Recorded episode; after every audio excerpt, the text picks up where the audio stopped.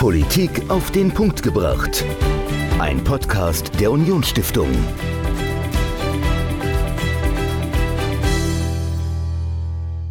Hallo und herzlich willkommen zu einer neuen Folge Politik auf den Punkt gebracht. Ich bin Dominik, mir gegenüber steht Michael und Michael, die Woche wollen wir mal über Europa sprechen. Wenn du dich an deine Schulzeit zurückerinnerst, war Europa da eigentlich ein Thema? Ja, auf jeden Fall. Also das äh, war immer ein großes Thema. Ich würde auch sagen, dass so meine Schulklasse oder meine Schulkameradinnen und Schulkameraden, dass die alle große Fans von Europa waren und sind. Okay. Und das war auf jeden Fall ein Thema bei uns. Wie, wie hat das im Unterricht ausgesehen? Ja, man hat sich natürlich mit der Europäischen Union beschäftigt. Mhm. Man hat auch eine Exkursion mal gemacht nach cool. äh, Straßburg. Mhm. Äh, wir waren auch mal in Brüssel. Also es ist ja auf, auf vom Saarland sehr gut ja, zu klar. erreichen. Und äh, von daher, Europa war immer sehr lebendig. Da hattest du Glück, weil äh, es offensichtlich viele andere Schulen gibt äh, in Deutschland, in denen Europa eher zu kurz kommt. Zumindest äh, sieht das äh, der heutige Gesprächspartner, Thorsten Zimmer, der ist Musiklehrer aus dem Saarland, ähm, arbeitet aber seit, seit vielen Jahren in Niedersachsen als Musiklehrer. Und er hat dort festgestellt, dass Europa ein bisschen zu kurz kommt. Also es wird zwar in, dem, in Geschichte wird's mal ein bisschen angesprochen und in äh, Sozialkunde, aber ihm hat so was Verbindendes gefehlt und was Großes. Und deswegen hat er es sich zum Ziel gemacht, mehr Europa in die Schulen zu bringen. So hat er eine Initiative genannt. Und ich habe mit ihm über diese Initiative gesprochen, warum er das machen will, was er vorhat. Und äh, es ist sehr interessant, weil er hat dann nämlich auch ein, äh, ja, so ein bisschen Gamification, also äh, Spiel, Spielereien in den Schulunterricht gebracht. Okay. Mit einer App, und zwar gibt es die App Pathways. Äh, Pathways Europe, das ist von der Europäischen Union ein Rollenspiel, in dem du Europa kennenlernst. Und er hat das mit äh, Schülerinnen und Schülern gespielt und hat dann erzählt, ähm, ich tease nur so ein bisschen an, dass dann plötzlich auch Eltern gesagt haben, oh, ich habe das auch mal gespielt im Bett. Und äh, cool. war cool. Er erzählt noch viel mehr darüber. Äh, Thorsten Zimmer mit der Initiative Mehr Europa, jetzt im Podcast. Viel Spaß. Mir gegenüber sitzt heute Thorsten Zimmer. Ich darf Sie ganz herzlich hier im Haus der Unionsstiftung begrüßen. Schönen guten Morgen. Ja, herzlichen Dank. Ich freue mich sehr, hier zu sein. Herr Zimmer, ähm, stellen Sie sich doch kurz mal unseren Hörerinnen und Hörern vor, wer Sie sind und äh, was Sie eigentlich machen. Ja, also ich, äh, ich komme gebürtig aus dem, aus dem Saar-Pfalz-Kreis und beruflich entlang gehangelt war mein erster Beruf äh, tatsächlich Hörfunkjournalist. Mhm. Im Hörfunk bin ich auch verbunden geblieben und äh, ich hatte immer eigentlich als, äh, als ein häuslich vererbtes Standbein die Musik gehabt und äh, das war ein Teil von dem, was mich zum Radio geführt hat und danach kam ein verlockendes Angebot des Landes Niedersachsen und ich konnte dann auch den, äh, den staatlich äh, geprüften Musiklehrer nachholen äh, nach einem Magisterstudium und bin dann so nach Niedersachsen gekommen und das hat mir dermaßen Freude gemacht, dass ich als Lehrer jetzt zwölf Jahre verbracht habe im Staatsdienst. Mhm. Und dann einige andere Anliegen nachziehen äh, konnte, bin aber eben dem, dem Journalismus verhaftet geblieben bis okay. heute. Und meine Heimat ist nach wie vor der Saar-Pfalz-Kreis. Ich pendele also. Okay, okay. Wo ist denn für Sie die, die, die Schnittmenge äh, zwischen Journalismus und Ihrer Lehrertätigkeit? Die ist über die Jahre in der Tat geringer geworden. Die Schnittmenge war am Anfang recht groß. Ähm, so ab dem Jahr zweitausendzehn konnte ich recht viele Inhalte aus dem Journalismus in die Schule mit reinnehmen oder eben Schüler mit raus, auch zu, zu früheren äh, Kontakten. Ich okay. war mit einer Schulklasse beim Saarländischen Rundfunk gewesen, äh, habe denen ähm, da eben die offenen Büros gezeigt oder auch mal ein Sendestudio gezeigt. Ähm, auch weil Musik mein eigentlicher Türöffner ins Lehramt war. Und mhm. dann hat sich das aber sehr schnell gewandelt, äh, zum Teil durch persönliche Interessen und Äh, zum Teil war einfach die Zeit reif war. Ich äh, bin ja heute fast ausschließlich in äh, Wirtschaft und Politik und Geschichte unterrichtend.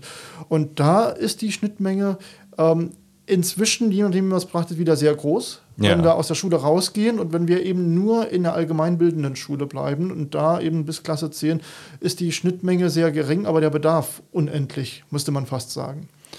Und damit kommen wir eigentlich zum eigentlichen Thema auch. Sie haben eine Initiative gegründet, äh, Hashtag Mehr Europa. Ja. Ähm, was ist das denn für eine Initiative? Die Initiative kümmert sich eigentlich im Großen und Ganzen um gesellschaftliche Teilhabe. Das ist das mhm. übergeordnete Ziel. Nicht in den Kategorien, was man unter, unter Teilhabe derzeit oft versteht oder schulischer Inklusion, sondern eben gesamtgesellschaftlich. Über die Schule raus, ohne irgendeine Altersbeschränkung. Sie haben ja eben gesagt, bis zur Klassenstufe zehn gibt es wenige Schnittmengen mit dem Journalismus, aber ich würde das mal ein bisschen weiterfassen und korrigieren Sie mich da, wenn ich das, wenn ich das falsch interpretiere. Ja.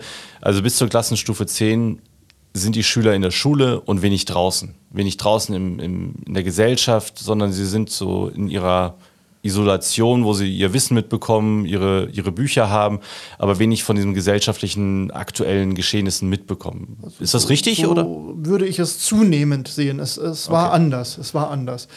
Okay. Und wir müssen auch ganz dringend unterscheiden zwischen der ähm, beruflichen Bildung, mhm. bei der ich also großartige ähm, Wirkung wahrnehme. Das ist also in Niedersachsen tatsächlich so, dass ich äh, von, von Schülerinnen und Schülern an einer berufsbildenden Schule, für die ich inzwischen auch arbeite, ähm, über die Initiative auch im Fitnessstudio angesprochen werde. Das okay. ist eine regelmäßige Sache. Also Herr Zimmer, wenn der Satz fertig ist, lassen Sie uns mal über Europa reden. Das hört sich genauso an. Okay. Und das ist eine ganz großartige Sache, es yeah. wird mir als Schüler nicht eingefallen. Und äh, ich freue mich, dass die dann kommen. Und wenn, wenn äh, junge, gut aussehende Männer ihr Training aufgeben, um äh, mit mir über Europa zu diskutieren, ist das ein Zeichen. Auf jeden Fall. Also ähm, Ihr Ziel mit der Initiative, wenn ich das mal zusammenfassen äh, kann, ist es, ähm, junge Menschen zu politisieren, für Europa ähm, zu sensibilisieren und ja. äh, sich auch zu engagieren. Ja.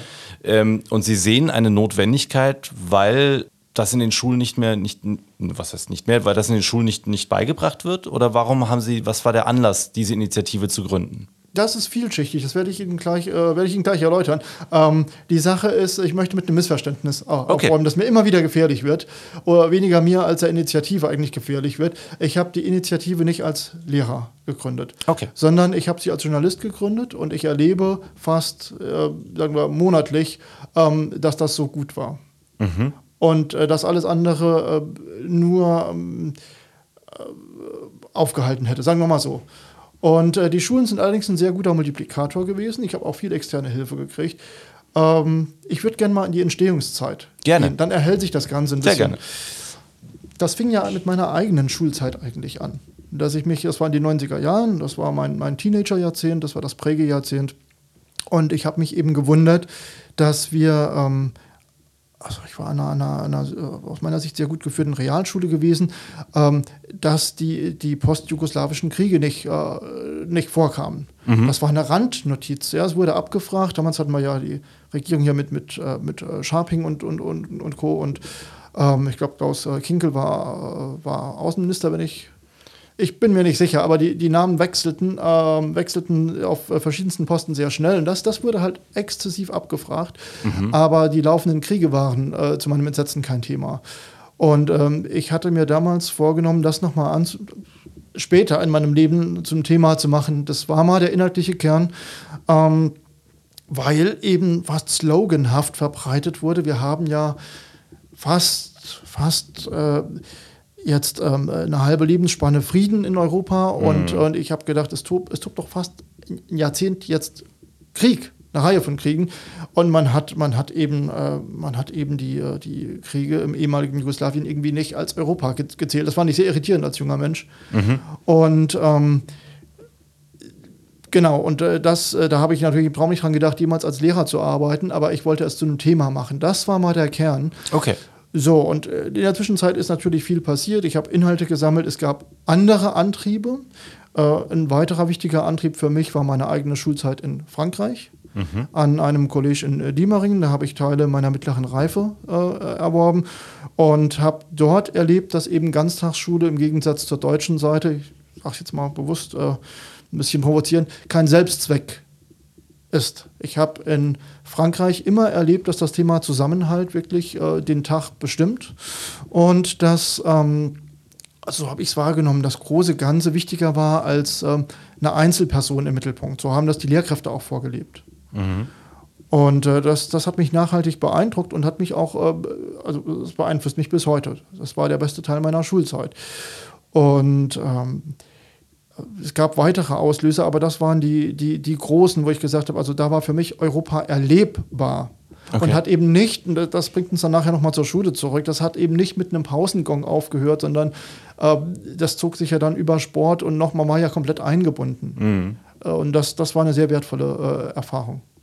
Okay, das heißt, der Antrieb Ihrer Initiative ist es, ähm, Europa stärker ins Bewusstsein zu bringen. Ja, aber es muss auch alles, was dazugehört, erlebbar sein, es muss erfahrbar sein. Eben nicht nur, wir haben ja hier den großen Luxus, äh, eben Saarlux lange vor Schengen, hm. offene Grenzen äh, in der Lebenswelt. Und der junge Niedersachse hat das eben nicht. Selbst den Niederlanden ist es eigentlich zu weit zu fahren. Okay. Und ähm, das Gefühl, was das auslöst, als wenn man hier in, in kleinen Blittersdorf über die äh, Freundschaftsbrücke Beispiel geht, ja. das lässt sich nicht kommunizieren, wenn man es nicht erlebt hat. Das stimmt, ja. Das ist, ist tatsächlich sehr interessant. Ich wohne da in der Nähe und in Großblittersdorf gibt es einen, einen wunderschönen äh, Spielplatz äh, ja. und der ist so unglaublich multilingual und es stört aber keinen. Die französischen Kinder spielen mit den Deutschen und wo auch immer die Menschen noch herkommen, also es ist, ist toll. Also da ja. muss ich Ihnen absolut recht geben. Das ist, ist schön hier im, im Saarland, die Grenznähe immer wieder zu erleben. Das heißt aber, die Schule war trotzdem irgendwo so ein, ein Zentrum, wo Sie gesehen haben, dort wird Europa vermittelt oder eben nicht vermittelt mhm. und dort lässt sich ansetzen, um mehr Europa, wie Sie Ihre Initiative ja auch genannt haben, ja, ja zu, zu vermitteln. Was genau ist denn das, jetzt haben wir über die Ursprünge Ihrer Initiative gesprochen, was genau ist denn das Ziel Ihrer Initiative? Also was wollen Sie mit Ihrer Initiative erreichen konkret? Das, das größte übergeordnete Ziel ist gesellschaftliche Teilhabe. Äh, in der praktischen Ausführung sieht das so aus, dass ich ähm, tatsächlich die Digitalisierung und digitale Arbeitsweisen in den Mittelpunkt stelle. Das mhm. ist inzwischen das, was ich auch über den Politik- und Wirtschaftsunterricht und auch in der gesellschaftlichen Bildung außerhalb der Schule äh, im Mittelpunkt äh, vorantreibe, ähm, weil ich glaube, ähm, dass wir im Moment in, in den Wirren dieser Tage auch, dass wir äh, mit, der, mit der Digitalisierung, äh, so wie es gemacht wird, eine, eine Ordnungskraft verspielen. Ich glaube, dass die Digitalisierung viele auch feindselig geführte gesellschaftliche Diskussionen zusammenführen könnte. Und ähm, ich habe gerade erst jetzt auf einer Wahlkampfveranstaltung in Niedersachsen was sehr Niederschmetterndes erlebt. Ich hatte eine ganz großartige Schülerreporterin dabei, die mich begleitet hat zu einem Radiosender. Mhm. Und dann sagt mir tatsächlich der jetzige Ministerpräsident, also ähm, Herr Zimmer, ähm, seien Sie doch nicht so negativ, ähm, ich habe doch erlebt, wie gut die Digitalisierung in der Schule läuft. Ich war in einer Tablet-Klasse, da war völlige Ruhe und die Lehrkraft hat gesagt, sie kann sich jetzt besser um schwächere Schüler kümmern. Und äh, also meine Antwort war, dass äh, die Tablet-Klasse genauso wenig Di- Digitalisierung ist am Ende, wie eine Keyboard-Klasse in Orchester ist. Das habe ich ihm geantwortet. ja. Okay, ähm, aber was heißt denn dann für Sie Digitalisierung in, in diesem Zusammenhang? Also das heißt offensichtlich nicht die reine Ausstattung mit, der, mit Hardware wie Tablets, sondern genau, das, was heißt das für Sie? Das läuft ja so allmählich in ja. an vielen Schulen an. Wenn wir die Menschen mitnehmen, ähm, völlig unabhängig, wer jetzt wie lang in Deutschland ist, wer wie sozialisiert ist, äh, bei diesen übergeordneten Fragen, dann... Ähm, dann bräuchte man ein gesellschaftliches Ziel der Digitalisierung. Möchte ich Zeit sparen? Möchte ich mit digitalen Arbeitsweisen äh, Energie sparen? Möchte ich in derselben mhm. Zeit äh, irgendwie... Äh, also äh, ich vermisse das überhaupt auch in Richtung Produktivität oder so. Es gibt ja kein gesellschaftlich ausformuliertes Ziel. Es gibt Spezialziele, es gibt wie die, wie die Industrie äh, vier null, solche Dinge. Ähm, aber ein übergeordnetes Ziel, was ich mir jetzt ganz...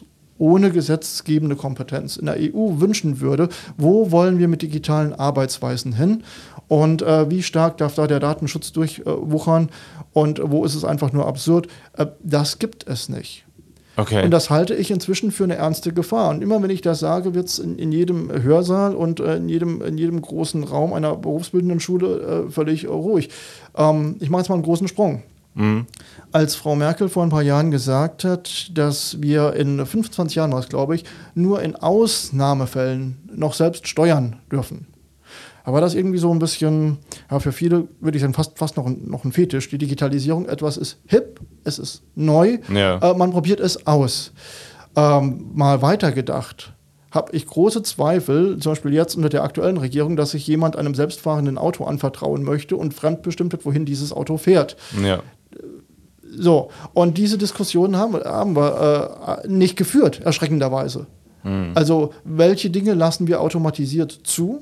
Ja. Und welche bewusst nicht? Wo, wo gibt man eben seine Entscheidung nicht ab? Und gleichzeitig sehe ich, dass wir die Chancen jetzt in ganz handfesten, konkreten Sachen, ich kann gerne nochmal über den Unterricht sprechen, äh, wo wir direkt was erreichen könnten, was einen Mehrwert hat. Das verspielen wir, weil es da einfach nicht weitergeht. Weil mhm. in den Schulen ist es eben materiell, Sie haben es angesprochen, äh, zunehmend besser. Aber äh, es wird eben immer noch analog gedacht. Und wenn ich eben die Welt der Schiefertafel auf einem Tablet unterrichte, dann ist es immer noch inhaltlich die Welt der Schiefertafel. Gibt es denn Beispiele innerhalb von Europa, äh, von, von Ländern, die Digitalisierung mit einem Ziel umsetzen? Ich sehe das tatsächlich nicht. Okay, also Sie würden nicht mal ähm, digitale Länder wie Estland oder so dort nein, sehen? Nein, okay. Ich erlebe, dass es dort äh, innerhalb der Schulen, der allgemeinbildenden Schulen äh, ja. gut läuft. Das ist auch durchaus ein Modell, was, was äh, meinem Pilotunterricht in Niedersachsen sehr, sehr nah ist. Aber ähm, Ich, ich glaube, dass das, dass, also Kräfte und Strukturen dieser Art muss man gesamtgesellschaftlich denken. Mhm. Ich will das gar nicht mehr trennen zwischen Schulvormittag und äh, dem privaten Nachmittag der Schüler, sondern ähm, Teilhabe und Bildung, das muss ein roter Faden durch den Tag sein. Ich glaube, die Fragen der aktuellen Tage zeigen das. Was wäre denn so eine klare Zielformulierung der Digitalisierung? Also ähm, wie müsste man Digitalisierung denken, ja. dass sie, nachdem wie Sie es jetzt benannt haben, dass es funktioniert? Also wie würde so eine Zielformulierung aussehen? Ich würde mir wünschen, dass das ganz, ganz ohne, ohne Gesetzgebung von der E U einfach mal als, als ein, wie ein Banner, würde ich fast sagen, formuliert ist. Und ähm, wie gesagt, das, das selbstfahrende Auto halte ich für einen ganz ungünstigen Einstieg. Ich sehe die Chance von gesellschaftlichem Zusammenhalt. Das, das ist eine Sache. Ich gebe auch ein konkretes Beispiel. Gerne. Äh, aus Niedersachsen in diesem Fall. Wir haben, äh, wir haben äh, ein Modell, das heißt ähm, Digital Campus Niedersachsen. Und da geht es um gesamtgesellschaftliche Bildung. Das heißt, man hat, äh, man hat verschiedene Module. Ähm, das kann gehen von, von einer einfachen Geschichte wie ein virtueller Gang zum Amt äh, bis, oh, was war das dabei? Das Anfertigen einer Steuererklärung. Ähm, bis zu sehr alltäglichen Sachen, aber in verschiedenen Alters- und, und äh, Bildungsgraden nach Lebensabschnitten gestaffelt. Okay. So, und dann kann sich zum Beispiel ein, ein Senior, sage ich einfach mal, durchspielen in einem, in einem Themenkomplex, wo er sagt, okay, da fühle ich mich digital abgehängt, da habe ich Nachholbedarf, und man kriegt dann hinterher auch eine Auswertung. Und es nimmt einem einfach die Scheu, weil man auch, äh, ja, weil es eben ja online ist und weil man eben dafür sein Haus noch nicht verlässt. Und die Leute spielen bestimmte Situationen äh, in dieser Art äh, durch und sind dann eigentlich gerüstet. Mhm. Im Prinzip für digitale Öffentlichkeit, wo sie, wo sie dann sichtbar werden, halte ich für einen sehr, sehr guten Ansatz. Okay, das heißt aber, ähm, wenn ich das mal runterbrechen darf, dass man ja eigentlich erstmal die, die Schiefertafel braucht, um die Digitalisierung zu erklären, um dann die digitale Teilhabe ähm, umsetzen zu können. Verstehe ich es richtig oder? Ähm ich glaube, dass die, also ich würde das gar nicht so, ich würde das gar nicht so trennen wollen. Es, es gibt gewisse Dinge, die würde ich grundsätzlich, ich gebe gerne ein Beispiel aus dem Unterricht, die würde ich immer analog lassen. Ja. Und es gibt bestimmte, deshalb bin ich ja heute auch hier zu Ihnen gekommen. Ja. Ich wollte nicht, ich wollte ja absolut nicht das Zoom-Meeting haben. Ja, ja, klar. Und das liegt ein bisschen an unserem Thema. Und ähm, das andere ist, es gibt Dinge, die würde ich oder die, die unterrichte ich ausschließlich äh, auf einem digitalen Endgerät. Ich gebe ich gebe ein handfestes Beispiel. Ja, gerne, ähm, gerne.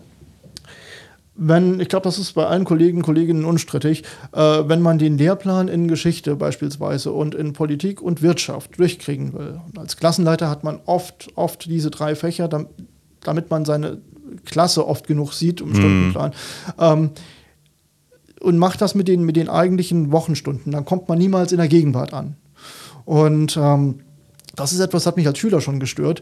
Und ähm, ich habe mich halt gefragt vor einiger Zeit, also es war zwanzig neunzehn und ähm, da habe ich experimentiert mit, und zwanzig zwanzig ist dann meine Initiative rechtskräftig sozusagen auch äh, geworden und in Niedersachsen im Landtag. Und ich habe dann mit dem Auswärtigen Amt zusammen äh, einen Pilotunterricht gemacht, den es so nicht gab, und habe gesagt, ich möchte genau das besser machen. Mhm. Ich möchte eine eigene und wissenschaftlich begründete digitale Didaktik.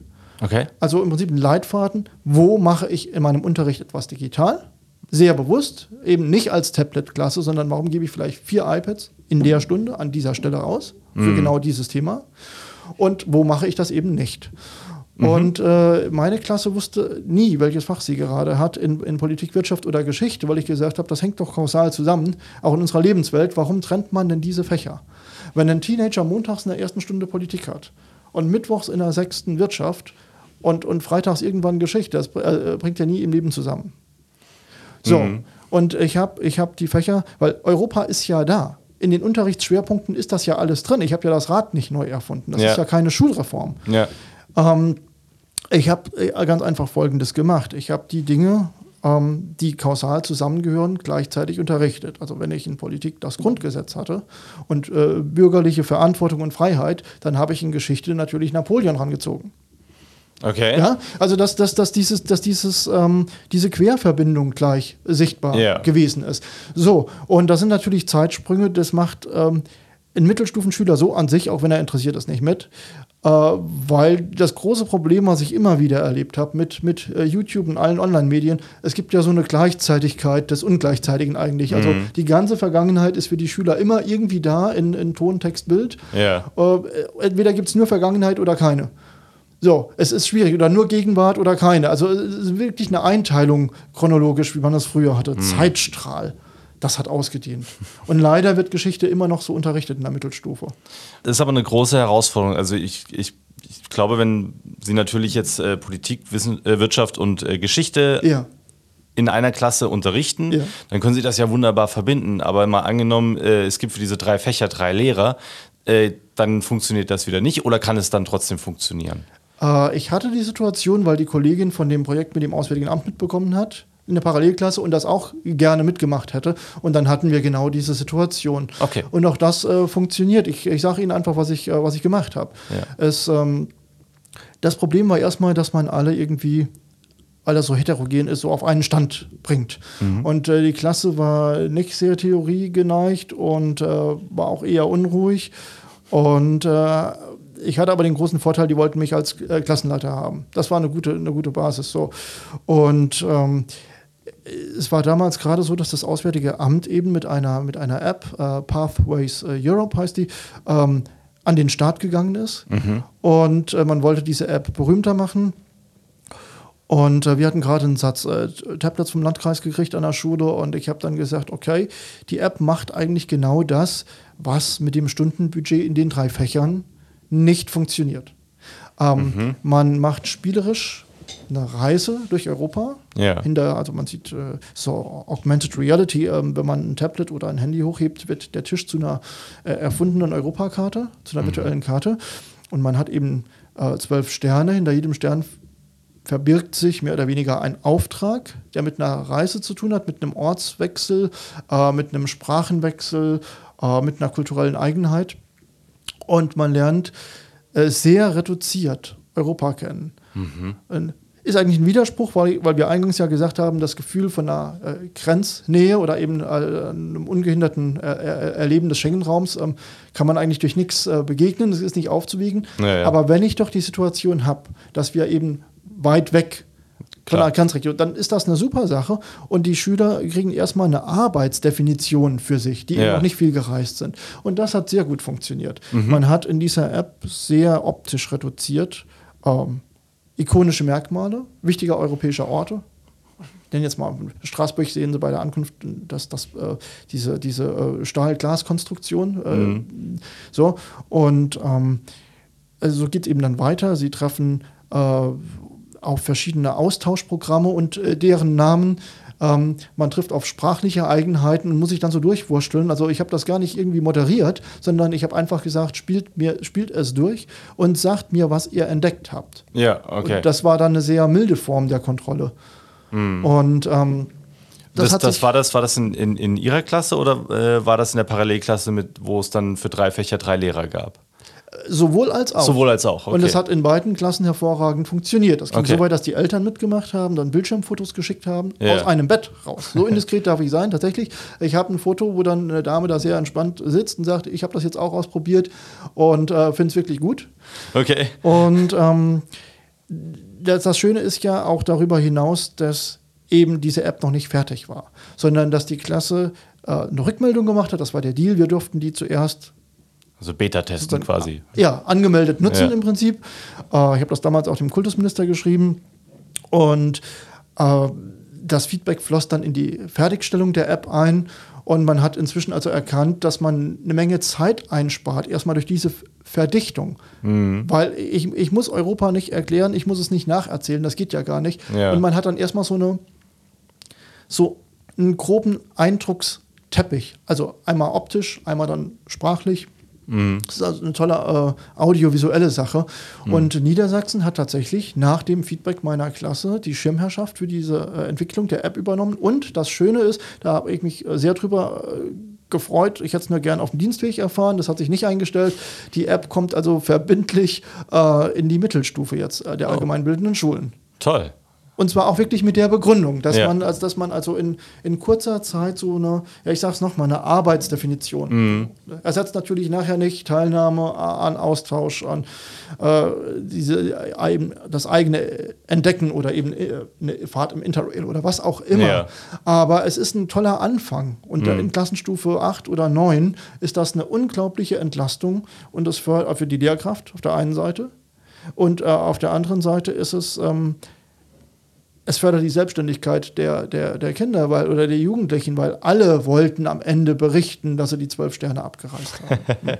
Sehr schön, die Gamification äh, des Lehrplans. Ja. Aber um nochmal äh, auf, auf das Schulsystem so ein bisschen zurückzukommen.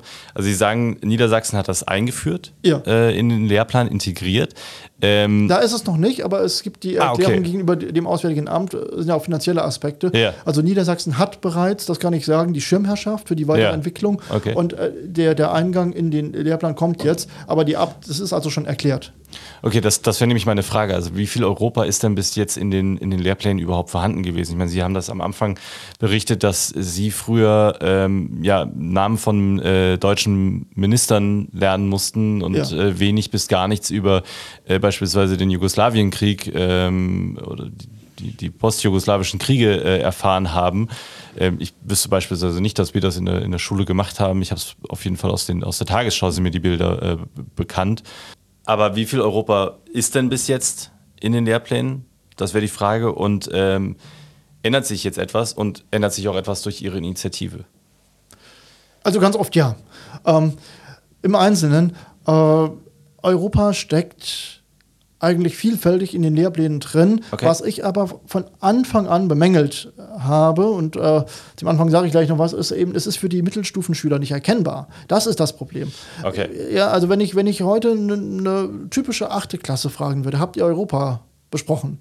Dann ja. würden die mit dem Kopf schütteln. Ja. Und wenn ich dann aber frage, äh, klingelt irgendetwas bei euch im Gedächtnis, äh, wenn ihr das Schlagwort äh, industrielle Revolution h- hört? Äh, Napoleon, römisches Recht, vielleicht christliche Grundwerte, kommt, kommt, kommt drauf an, je nachdem, ja. ist ein bisschen bundeslandabhängig, dann werden die plötzlich nicken, werden sagen, ja, das, das, das haben wir gemacht. Ja. Habt ihr in Wirtschaft vielleicht mal über den Euro gesprochen? Ja, natürlich. Ähm, habt da unser Wahlsystem besprochen? Ja, ja. Aber ihr habt Europa nicht gemacht. Äh, nein. Okay, ja, es ist nicht verstehe, erkennbar. Ja. Und deswegen auch mein, mein, ja, ich sag mal fast schon ein bisschen Auflehnen gegen diese Einteilung in, in, in Politik, Wirtschaft und Geschichte, mhm. weil es eben für Mittelstufenschüler oft nicht erkennbar ist. Dann, wenn sie diesen Gedankenschritt machen würden, wären sie auf dem Gymnasium. Das mm. ist diese geforderte Selbstständigkeit tatsächlich dann. Ja, okay. Was planen Sie weiterhin mit Ihrer Initiative? Was ist Ihr Ziel? Und was ist Ihr Ziel auch im Saarland?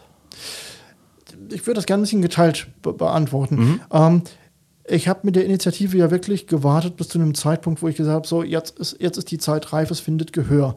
Und deswegen ist die Initiative auch äh, zwanzig zwanzig gestartet, im August, am fünften August wurde sie der Öffentlichkeit vorgestellt. Wir waren mitten in der Corona-Zeit und ähm, es war auf einem, auf einem Parteitag. Ja, also ich habe ich hab viel Unterstützung gekriegt, in dem Fall von der C D U Niedersachsen, muss das aber teilen. Die Initiative ist also nicht in irgendeiner Form ähm, an eine politische Partei gebunden. Mhm. Ich hatte aber eben diese, diese spezielle Ausgangssituation. Ich wollte ja auch an den Schulen etwas verändern. Ja. Auch. Die Schulen waren der, ist der kleinste Teil, aber der wurde von der Öffentlichkeit äh, am Anfang zumindest äh, durch meinen Beruf am, am stärksten wahrgenommen. So, und die C D U hat auf einem äh, Kreisparteitag gesagt, das ist genau das Thema. Es wurde zuvor, also kann ich vorstellen, was, was die Stimmung gedämpft hat, also Corona natürlich. Ja. Und ähm, es gab noch einen anderen, das ist aber eine regionale Sache, einen Streit über, über eine Geschichte, die es hat eine Stunde eingenommen.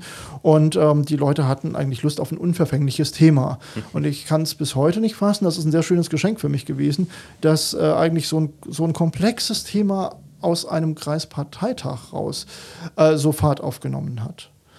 Und eben auch Leute, die nicht zu einer Partei gehören, an angelockt hat, hätte ich fast gesagt. Es ja. gab viel Unterstützung von Anfang an. Okay. So, und äh, in Niedersachsen ging es mir darum, zu sagen, okay, ich weiß, es ist dort an meine Person gebunden, das ist Stärke und Schwäche äh, dieser Initiative, ähm, weil man eben den Lehrer da immer vor dem Journalisten gesehen hat. Ähm, Da habe ich dann gesagt, äh, ich möchte mich für eine zielgerichtete Digitalisierung einsetzen, einfach weil ich glaube, dass es über guten Unterricht raus Zusammenhalt fördert in der Gesellschaft. Das ist die eine Sache. Ich möchte die vorhandenen Europaschwerpunkte, wir haben einige genannt, eben äh, bündeln, dass ja. sie für Schüler als Themenkomplex Europa erkennbar sind. Mhm. Das ist das nächste Ding. Und dann war es mir natürlich nach, dem, nach der tollen Arbeit mit dem Auswärtigen Amt ein Anliegen, dass diese App keine Eintagsfliege äh, äh, bleibt. Das ja. sollte nicht mein Privatvergnügen sein. Und inzwischen zieht die auch wirklich äh, Kreise. Also wir haben dann wochenweise beobachtet, wie über die Stores die Zugriffe gestiegen sind. Das war mhm, sehr schön. So. Und ähm, deutschlandweit ist es inzwischen so, dass, ähm, dass ich oft als, als Keynote-Speaker an, an uh, Schulen gefragt bin. Das hat sich entwickelt. Beispiel mhm. die uh, europäischen Schulen, die der E U-Kommission unterstehen, fragen ja. an. Das ist für mich uh, die dankbarste Sache. Ich freue mich allerdings über, über jede Schulform. Also ich habe mit den Wissenschaftlern, die mir helfen, uh, ich habe Programme für Kindergärten. Mhm. Und ich kenne auch uh, Kindergärten, um, die in Richtung Demokratiebildung ganz hervorragende äh, Dinge machen. Äh, sehr, sehr wertvoll. Also das, das läuft inzwischen an. Und äh, im Saarland wäre es mir wichtig, dass wir diese, oder überhaupt in der Großregion, äh, dass wir die Dinge, die wir eigentlich alle äh, kennen vom Gefühl her, dass, dass man den Schengen-Raum im Prinzip schon vor Schengen gelebt hat und weil er auch wirtschaftlich eine Realität war, ja. durch Pendler, ähm, dass wir dieses Gefühl transportieren, weil, weil hier gibt es eine, eine große Europabegeisterung, es ist, oder zumindest als Erfahrung verankert. Ja. Und das hat man so in Deutschland, es ist egal, wohin ich komme, in der Form nicht mehr. Und äh, da treten wir hier leider, finde ich, ähm, da sind wir zu bescheiden, da treten wir so ein bisschen ähm, abseits. Ich äh, habe den Grund dafür nicht gefunden. Man müsste die, diese, diese Alltagserfahrung ähm, wie beispielsweise über die Freundschaftsbrücke gehen, in dem Fall über die, über die Saar, man ist in einem anderen Land, äh, beim E U-Nachbarn in Frankreich. Äh, das, was das auslöst, das müsste man Jugendlichen aus ganz Deutschland zeigen. Mhm. Und äh, Freude oder zumindest äh, Entdeckungsneugier dann da, da bringen. Und äh, wie gesagt, an den berufsbildenden Schulen erlebe ich das. Da ist Niedersachsen sehr aktiv, äh, ganz tolle Arbeit. Aber da ist ja das Prägejahrzehnt schon rum. Und dann hat man die Leute, die das sowieso interessiert. Und ich frage mich, was passiert mit den anderen, die man auf der Strecke verloren hat? Und da würde ich mir eben in diesem Teenager-Jahrzehnt an den allgemeinbildenden Schulen wesentlich mehr wünschen. Herr Zimmer, wo äh, kann ich denn diese App finden? Kann ich auch äh, als Privatperson äh, diese App nutzen oder muss ja. ich dafür über die Schule gehen? Nein, nein, nein, nein, nein. Äh, Pathways Europe findet sich über, über die gängigen äh, Stores, also bei Apple dann über den... Mhm. Ähm, Über den äh, App Store App und Store, Play Store, äh, genau. Play Store, genau. genau. Okay, also für alle, die sich äh, dafür mal interessieren, in unseren Shownotes findet ihr die Links dazu. Äh, die setzen wir dort rein, dann könnt ihr mal draufklicken und äh, ja, mal reingucken in dieses, in dieses Spiel. Ich werde es auch mal ausprobieren und mal gucken, ob ich alle zwölf Sterne äh, äh, zusammenbekomme. Und äh, letzte Frage, Herr Zimmer. Wo finde ich denn mehr Informationen über Ihre Initiative? Ich arbeite tatsächlich ganz ab, abgeschlankt. Ähm, es gibt bei Facebook die Seite Mehr Europa, äh, Euroteaching, darunter findet man es, wenn mhm. man es äh, als, als, äh, als Tag, Euroteaching. Und äh, ich habe meine persönlichen Profile bei Facebook und Instagram offen, weil ich sie ausschließlich für die Initiative nutze. Äh, das ist auch ein niedrigschwelliges Angebot für, für Schüler und andere Lehrkräfte, die folgen wollen. Mhm. Das hat sich sehr gut entwickelt. Okay, auch das findet ihr in den Shownotes und äh, wenn es Fragen gibt an Herrn Zimmer zu seiner Initiative oder wenn er mal äh, an eine Schule hier im Saarland kommen soll, schreibt einfach, klickt auf den Link, äh, schreibt ihn an und ich bedanke mich ganz herzlich, dass Sie hier bei uns waren, dass Sie die Initiative vorgestellt haben und ihr, ja, Ihre Begeisterung für Europa und europäische Themen geteilt haben mit uns. Vielen herzlichen Dank. Herr Holl, ich danke Ihnen, es war ein Vergnügen. Thorsten Zimmer mit seiner Initiative Mehr Europa und wenn ihr das Spiel Pathways Europe mal ausprobieren wollt, schaut einfach in die Shownotes, dort findet ihr den Link dazu. Schaut mal, wie viele Sterne ihr sammeln könnt, ob ihr alle sammelt, äh, ob ihr es schafft und ja, äh, wir sind gespannt, was Thorsten Zimmer weiterhin mit seiner Initiative macht. Wir bleiben da am Ball und wir hören uns nächste Woche wieder. Bis dahin. Ciao. Politik auf den Punkt gebracht. Ein Podcast der Unionsstiftung.